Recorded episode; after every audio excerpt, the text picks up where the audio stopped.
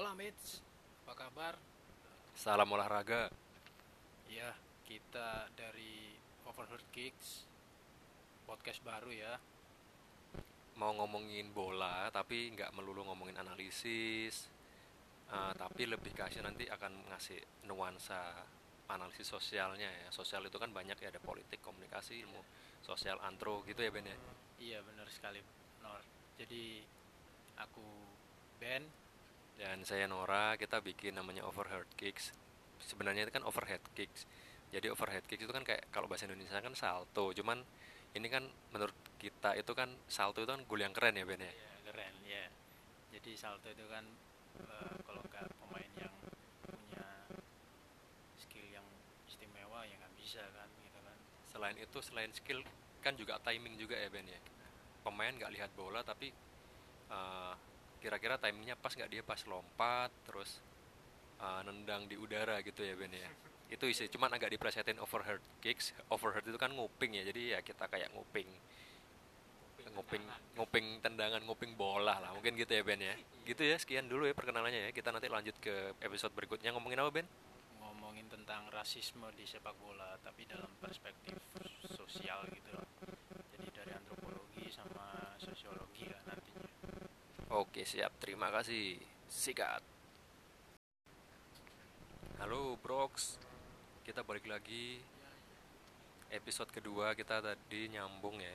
Kalau sempat dengar episode 1 kalau enggak ya nggak apa-apa. Tapi intinya adalah kita mau bahas tentang rasisme sepak bola. Jadi eh, kita mau angkat isu yang mungkin samar-samar eh, sering kedengar. Klise ya.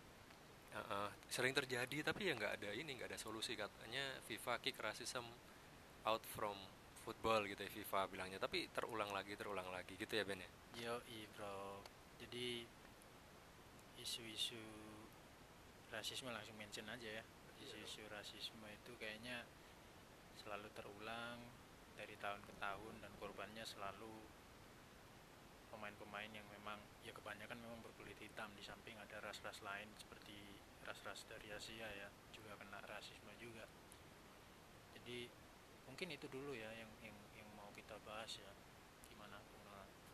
oke jadi kita nanti akan ngomongin tentang sejarah ya tapi kalau teman-teman ada film cuman saya lupa filmnya apa cuman intinya ada cer- cerita salah satu atlet sprinter dari sprinter dari Amerika namanya Jesse Owen itu eh, seperti menampar Hitler pada saat itu. Jadi di Olimpiade di Berlin lagi. Jadi eh, Jerman jadi tuan rumahnya ngundangnya Amerika salah satu pesertanya ya. Dan di situ Jesse Owen yang berkulit hitam itu memenangkan empat medali emas. Bayangkan eh, Hitler Jerman yang pada saat itu jualannya rasisme 1936 eh, mulai invasi ke negara-negara tetangga eh, Natsinya eh, terus ditampar oleh Jesse Owen. Ini salah satu apa ya salah satu peristiwa olahraga yang eh, dalam konteks rasisme itu yang dicatat dan eh, apa ya menunjukkan bagaimana fasisme fasisme yang kemudian dibungkus oleh rasisme itu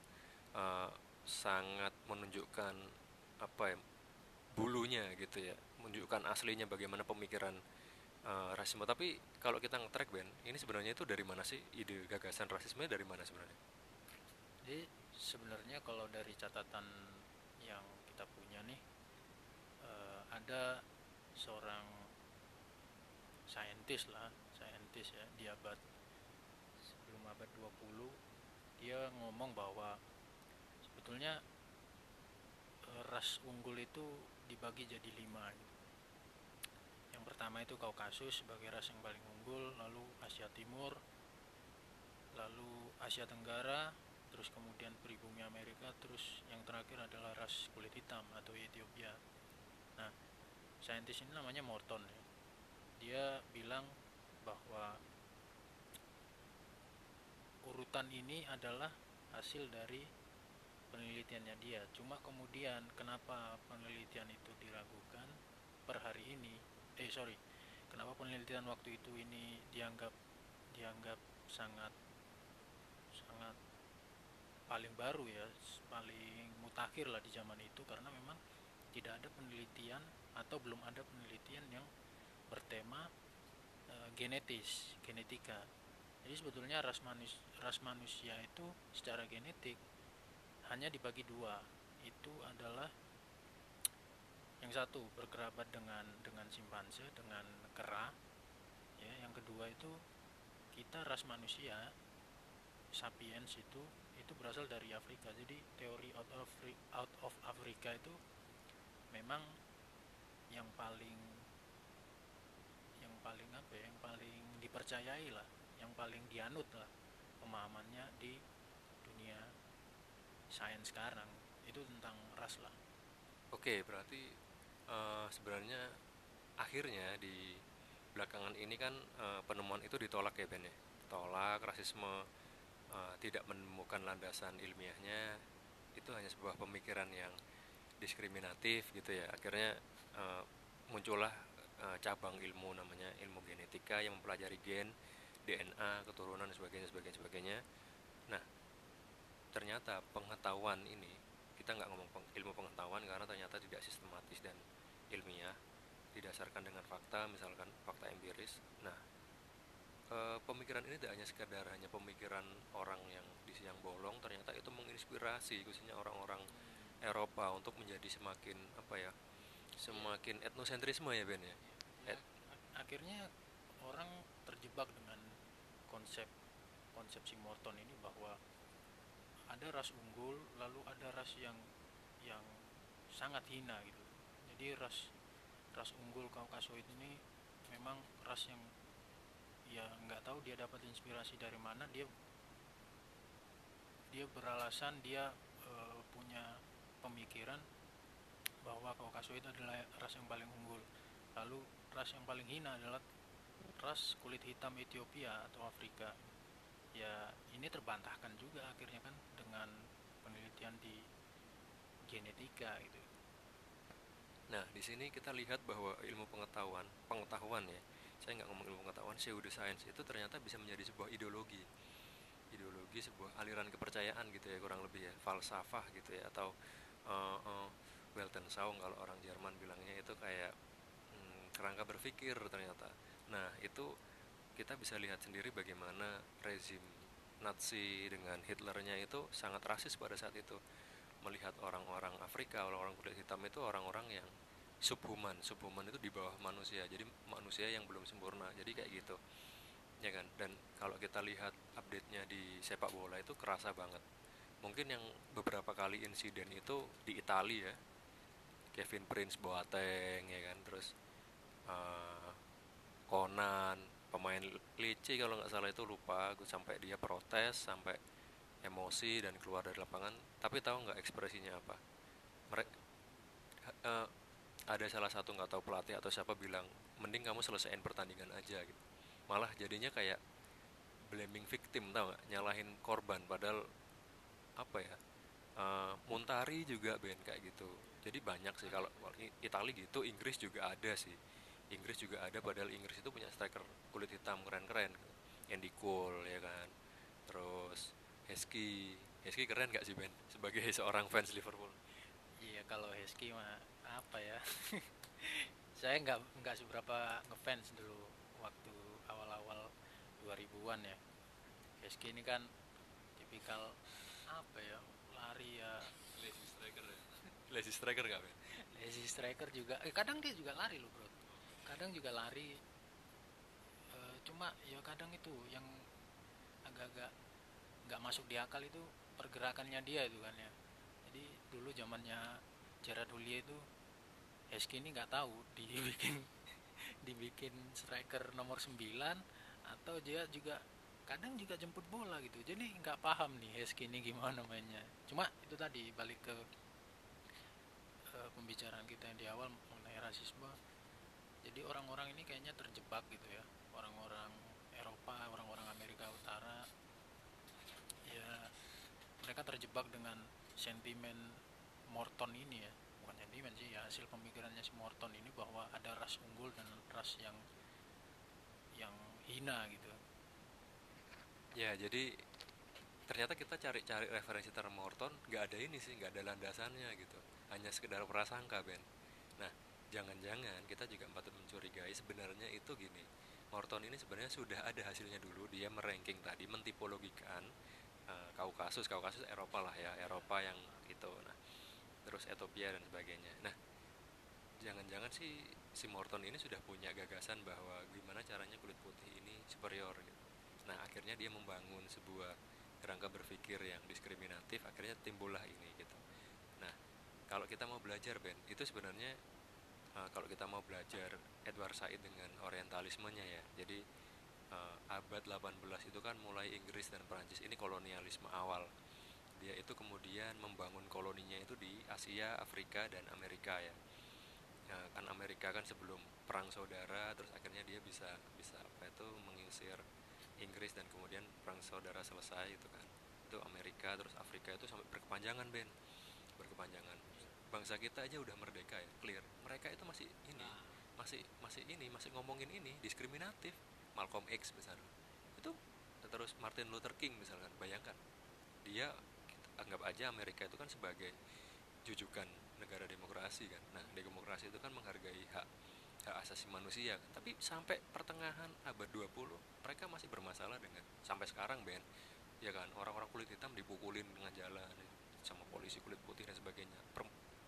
Rasisnya sangat ini sangat sangat sudah udah nggak nggak ada ini nggak ada apa itu nggak ada barriernya nggak ada halangan dia terbuka saja maksudnya uh, apa ya sangat masif gitu agresif gitu itu. Nah akhirnya uh, dari uh, dalam perspektif saat itu ini sebenarnya apa itu?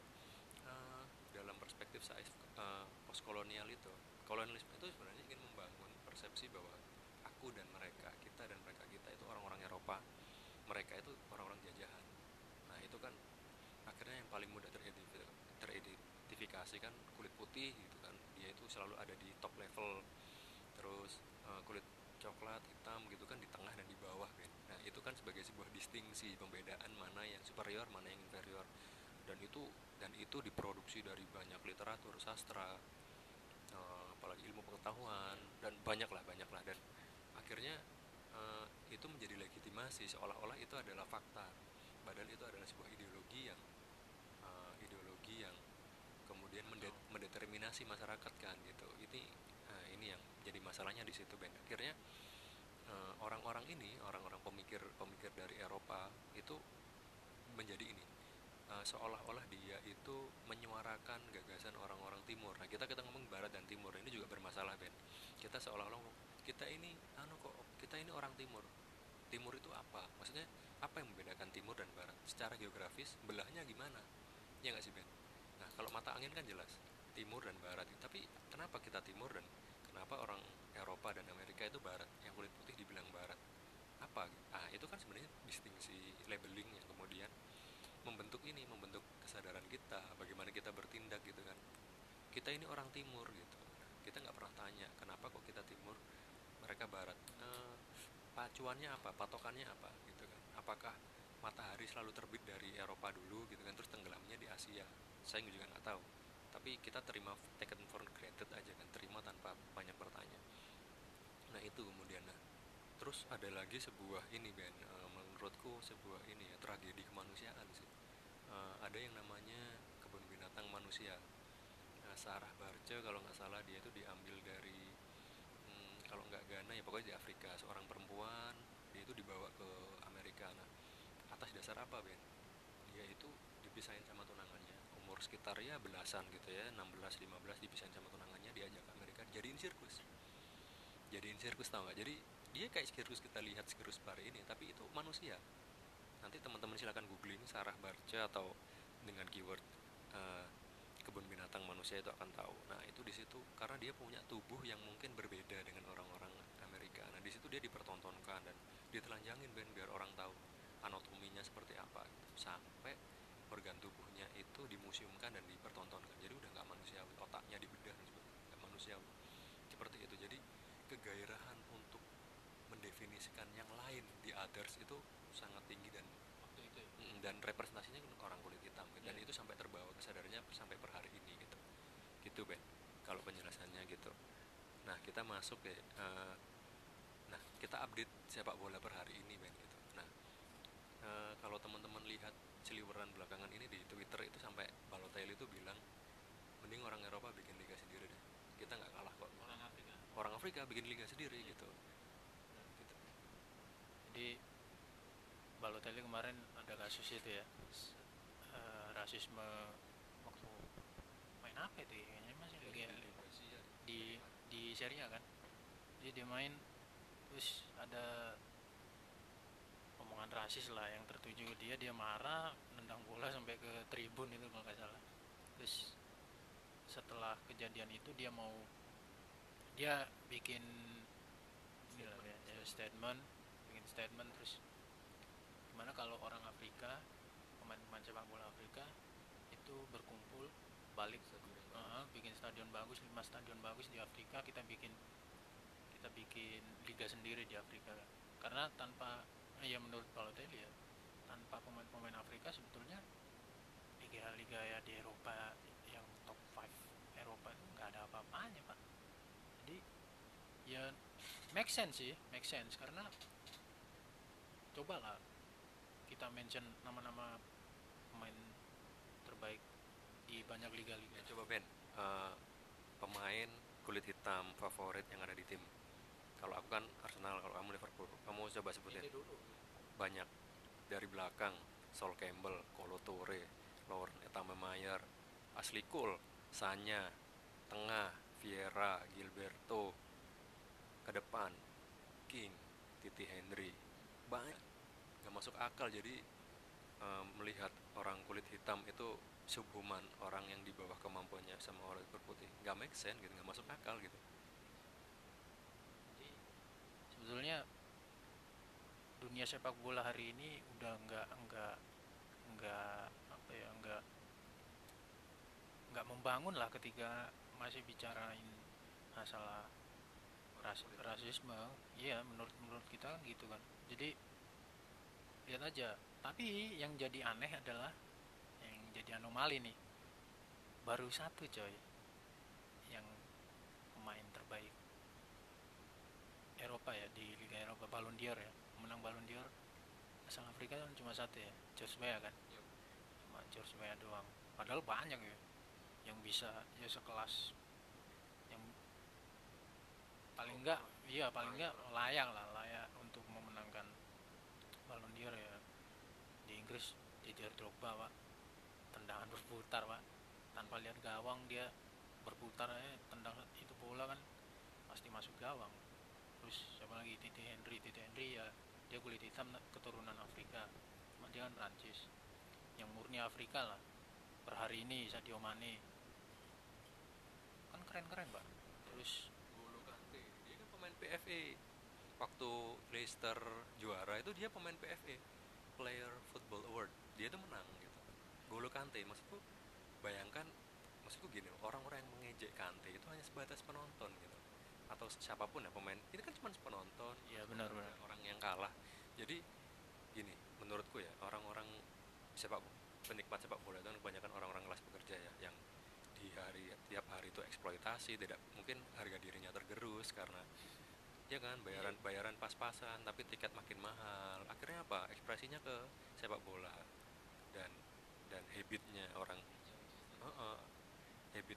Fans sepak bola itu kan menghujat tim lawan. Bagiku di di satu titik itu hal yang wajar untuk competitiveness ke kompetitifan gitu loh. Maksudnya eh, itu wajar sih untuk ya namanya juga orang mencintai klubnya terus ada selalu kita harus menemukan musuh bersama kan. Makanya eh, kayak ya kita lihat aja lah nggak ada tim yang nggak punya rival. Entah itu balutnya rivalitas sejarah karena derby atau karena perebutan perebutan gelar itu selalu ada. Ya karena namanya kita ya karena kompetisi kan gitu loh. Cuman eh, akhirnya chance-chance-nya yang rasis dan lain sebagainya terus menirukan suara kera dan sebagainya itu itu menarik sih dalam arti mereka mengagung-agungkan peradaban di sana gitu loh Ben peradaban Eropa lahir Renaissance di sana berabad-abad yang lalu tujuh tujuh abad yang lalu terus ternyata rasisme yang tidak berdasar itu ini apa itu masih masih masih dipuja ya karena ada ada ada penanggautnya jadi dipuja. Jadi eh, pseudo science science yang semu yang bukan science itu dampaknya luar biasa. Di zaman Nazi itu sampai Holocaust sebagainya. Terus terus sepak bola eh, masuk lagi. Nah ini ada lagi nih satu cerita. Aku barusan kepikiran. Zidane itu juga sebenarnya korban dari rasisme loh. Jadi waktu 98 oh ya ya gimana pak jadi 98 itu kan anu ya menurutku 98 itu tonggak sepak bola Perancis itu di- diakuin dari menjadi salah satu kekuatan sepak Dunia. bola di dunia ya 98 ngalahin Brazil di situ ada Roberto Carlos Ronaldo lagi moncer dan sebagainya Tafarel 3-0 Ben pada saat itu ada di Si- Zidane di situ dan pasti orang pasti akan setuju kalau panggungnya Zidane pada saat itu. Nah, ketika ketika arus politik geser Ben belakangan ini dengan Marie Le Pen ya. Marie Le Pen ini dari Front Nasional dan ternyata itu menjadi sebuah pola di Eropa. Anginnya di Eropa di, di banyak negara lah banyak negara Eropa anginnya mulai angin ke kanan Ben. Ke kanan dalam arti orang-orang yang konservatif konservatif itu dekat dengan ide-ide pemurnian dengan pribumisasi kalau kita pakai termnya Indonesia pribumi nah Marie Le Pen dan di situ mulai nih apa itu pemain-pemain itu mulai di apa ya pemain-pemain yang ya punya mix blood berkebangsaan campuran. Apalagi Zidane kan Algeria ya. Algeria itu salah satu jajahan jajahan Perancis ya. Jadi di situ mulai rasisme mulai di situ mulai kenceng lagi gitu. Nah syukurnya kemarin ada Prancis juga udah juara dunia juga penggawannya banyak. Mbappe Pogba. Pogba Kante banyak lah banyak lah Lafong walaupun dia nggak ini ya nggak apa itu starting line up banyak lah. Ada ada itu pemain favorit saya pak waktu itu pak Benjamin Pavard. Pavard. Tapi kan Pavard kulit putih jadi aman lah maksudnya. Nah di situ Ben eh, eh, sebenarnya ini juga tidak tidak lepas dari agenda politik yang dalam konteks itu gitu ya. Dalam konteks itu. Jadi ke mana angin angin politik ini berhembus itu akan isu-isu rasisme itu akan iya masuk akal sih. Dan dan di kayaknya ini ya seluruh Eropa itu kayaknya lagi terpolarisasi. Iya polanya itu ya ke kanan semua ya konservatif semua ya.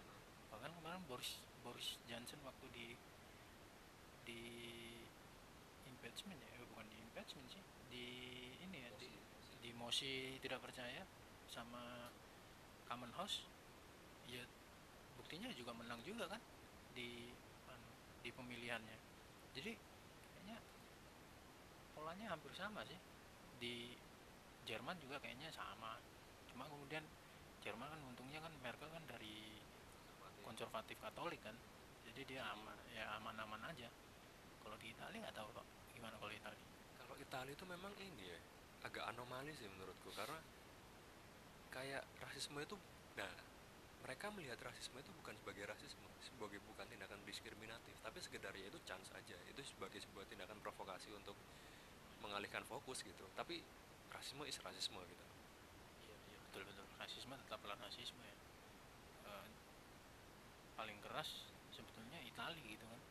Pem- Iya, karena karena banyak sekali Ben. Apa itu eh, kayaknya ini federasinya juga tidak menghukum secara tegas. Mungkin cuma teguran. Nggak nggak ada nggak ada sanksi tegas. Nah Cielini juga kalau nggak salah Cielini kalau itu nggak melindungi malahan. Malah ya udah biasa aja. Kalau nggak salah ya mungkin pokoknya ada pemain timnas Italia yang sebenarnya dia harus pick up untuk membela itu tapi dia memilih untuk ya udahlah berdamai dan oh ini pak bukan Cielini Bonucci. Bonucci ya Bonucci waktu itu kasusnya dia bilang ya itu terima aja gitu. Itu cuma itu cuma iya. Uh, cuman cuman ya itu chance kayak kayak bu dan lain sebagainya untuk menjatuhkan mental gitu. Tapi ya tidak bisa dibenarkan juga karena itu adalah uh, apa ya merendahkan kemanusiaan gitu loh Ben. Nah kalau kita lihat lagi Ben mungkin satu dekade atau beberapa ta- tahun belakangan ini memang kemudian kelompok-kelompok kanan ini yang apa ya basic basicnya itu identitas ya kulit putih pastinya itu mulai naik ke permukaan dan mendapatkan pendukungnya. Ya mungkin ya kita nggak bisa bisa mengkait ah, tidak mungkin melepaskan dari yang kita obrolin barusan tentang politik itu tadi. Jadi di Inggris itu ada namanya European Defence League. Sebenarnya berangkatnya dia itu dari ini Islamophobia. Islamophobia. Tapi tapi semakin ke sini malah dekat sama rasisme karena mungkin ya eh, penganut Islam itu kebanyakan dari Afrika kalau yang ke Inggris eh, ke ke ke, ke Eropa. Orang-orang Afrika dan uh, muslim-muslim yang anu apa itu apa sih uh, pengungsi. Pengungsi itu ya refugees refugees ya yang oh, iya iya iya. Benar-benar. Jadi negara-negara penduduk negara-negara ini konflik ya di Afrika mereka Syria. Ya nah terus Ben itu gini orang-orang pengungsi itu kan masuk ke negara negara-negara ini akhirnya orang-orang mikir loh aku bayar pajak kok buat mereka gitu kan.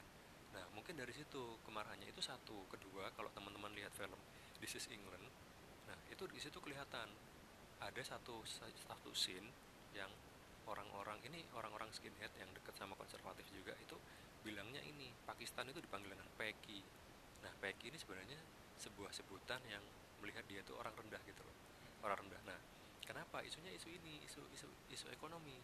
Maksudnya orang-orang Pakistan ini masuk ke Inggris mau digaji murah. Gitu Ben. Nah ya, ya, ya. jadi pendatang-pendatang yang ke Inggris ini kan kayaknya banyak tuh ya yang di Inggris Pakistan India Sri Lanka ya. Negara-negara ya ya kita bilang juga nggak makmur sih cuma ya konflik berkepanjangan lah di negara mereka. Terus mereka mengadu nasib ke minta suaka lah ke ya salah satunya ke Inggris gitu kan. Nah itu Ben. Nah jadi kan ada perbedaan anu kan perbedaan standar hidup.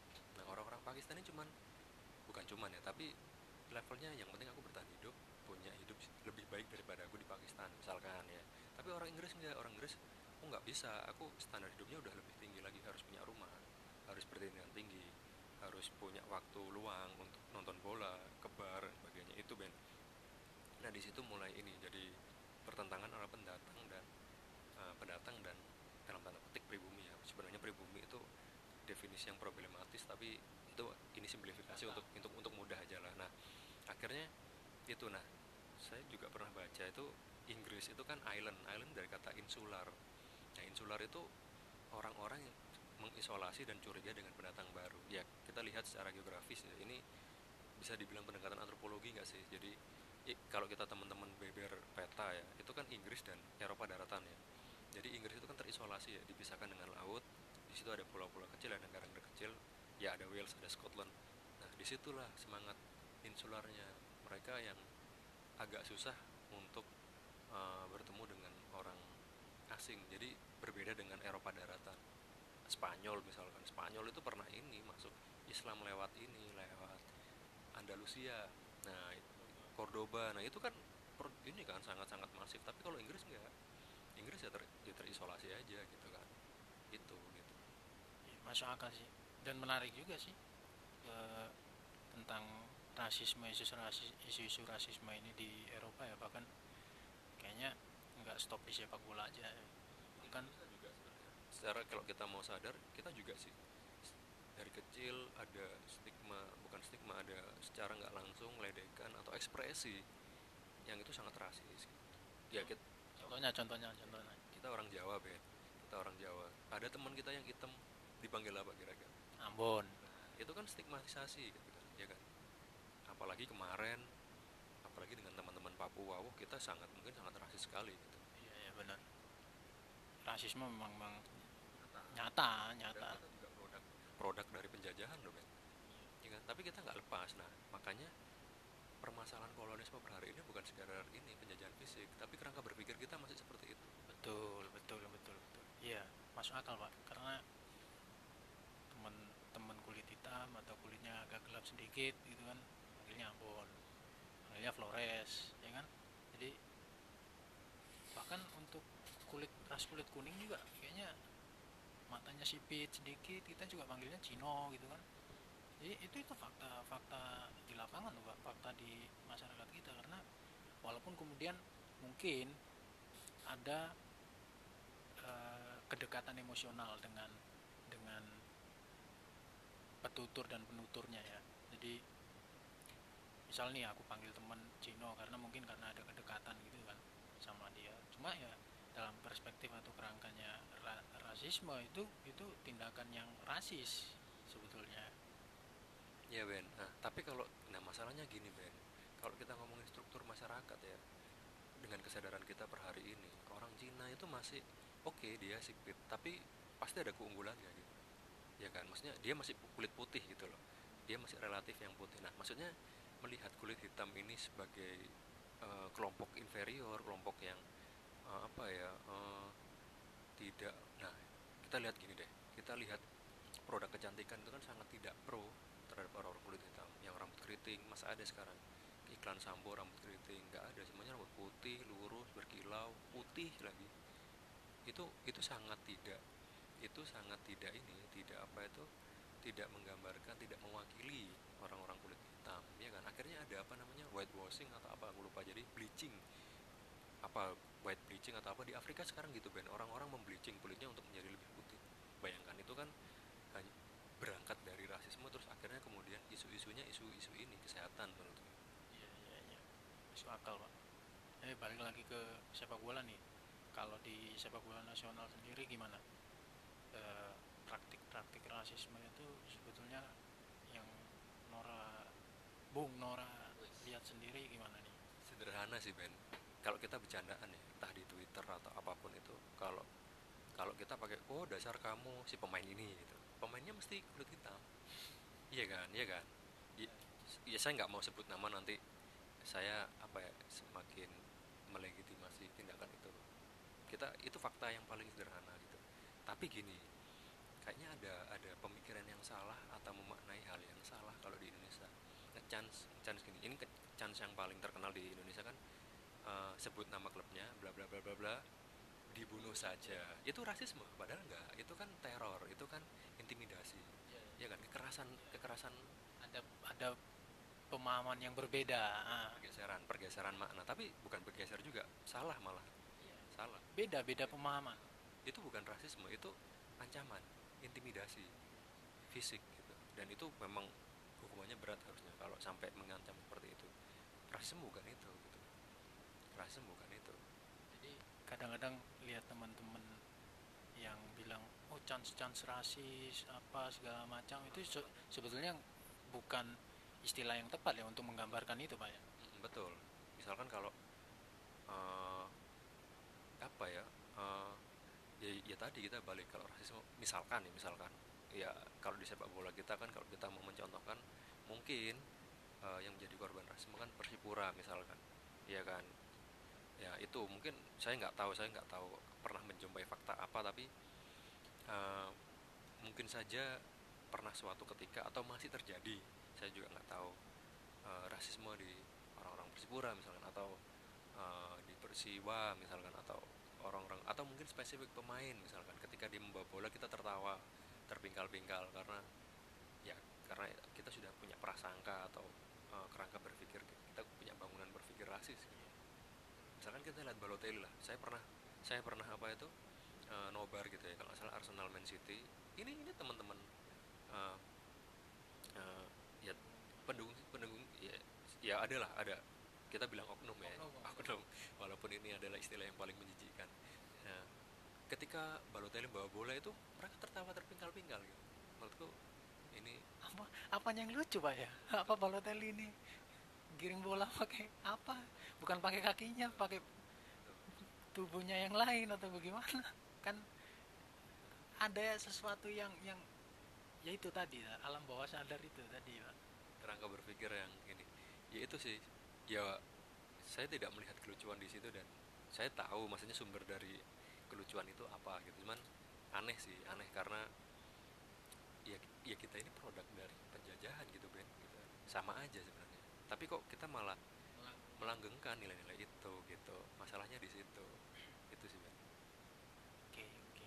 Menarik menarik pembahasan kali ini pak. Jadi bagaimana rasisme itu tumbuh dan berkembang di bukan hanya di sepak bola ya bahkan di ranah-ranah politik sosial dan humaniora itu sendiri.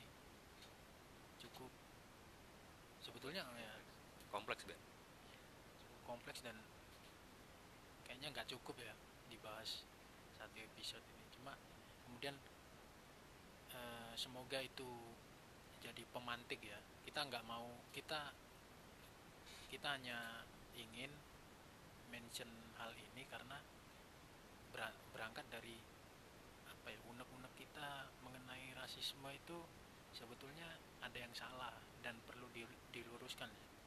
Bukan diluruskan sih kita juga nggak meluruskan. Ada yang perlu kita mention lebih jauh gitu lebih dalam lagi mengenai rasisme. Karena banyak dari kita itu sebenarnya salah kaprah dengan rasisme itu sendiri. Nggak melulu tentang di sepak bolanya di bahkan di kehidupan sehari-hari kita juga sebenarnya rasis gitu. Oke uh, ada pesan penutup nggak pak?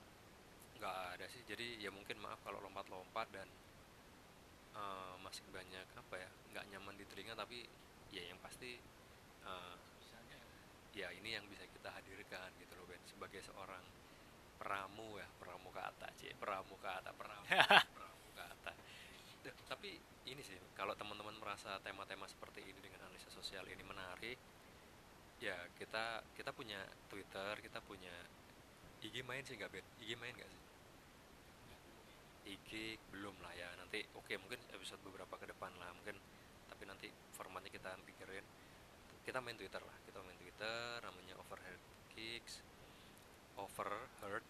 Heard itu dengar. Hear. Hear dari kata dengar tapi bentuk pas ya. Bentuk pas itu terus kick ya. Kick biasa itu. Jadi itu nanti akan uh, kita akan update di situ. Syukur-syukur teman-teman bisa kasih masukan kita bisa gali ya. Nanti kita akan uh, teman-teman boleh request isunya. Nanti kita akan pikirkan kira-kira kita bisa bedah dari sisi sosialnya yang seperti apa gitu. Mungkin itu ya Ben ya kalau dari aku ya. Oke pak. Oke. Terima kasih teman-teman. Uh, sampai jumpa sampai jumpa di episode lain. Ya mohon maaf jika ada salah-salah kata. Kita bermaksud menghi edu edutainment kalau bahasanya bahasanya anak mana nih? Jadi edutainment sambil uh, sambil apa ya sambil menunggu pandemi ini kelar lah kita mau ngisi-ngisi begini ya itu tujuannya untuk edutainment aja. Oke terima kasih teman-teman overheard kicks. Nanti kita ketemu lagi di next episode. Ciao